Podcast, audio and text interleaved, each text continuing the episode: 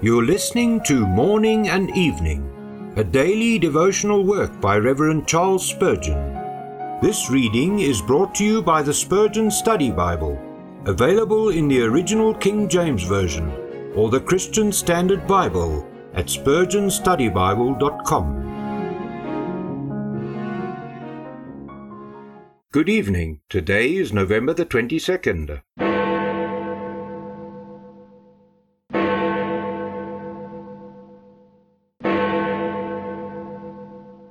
The power of his resurrection. Philippians 3 verse 10. The doctrine of a risen Saviour is exceedingly precious.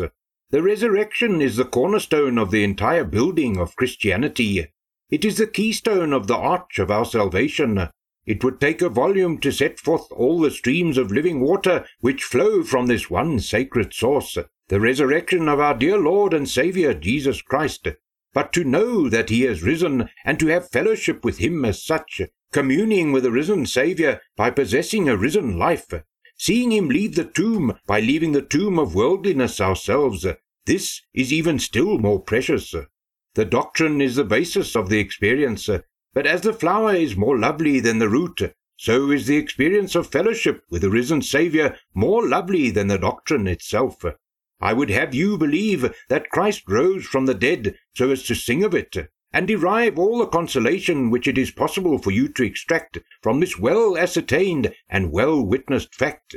But I beseech you, rest not contented even there. Though you cannot, like the disciples, see him visibly, yet I bid you aspire to see Christ Jesus by the eye of faith. And though, like Mary Magdalene, you may not touch him, Yet may you be privileged to converse with him, and to know that he is risen, you yourselves being risen in him to newness of life. To know a crucified Saviour as having crucified all my sins is a high degree of knowledge. But to know a risen Saviour as having justified me, and to realize that he has bestowed upon me new life, having given me to be a new creature through his own newness of life, this is a noble style of experience Short of it, none ought to rest satisfied. May you both know him and the power of his resurrection. Why should souls who are quickened with Jesus wear the grave clothes of worldliness and unbelief? Rise, for the Lord is risen.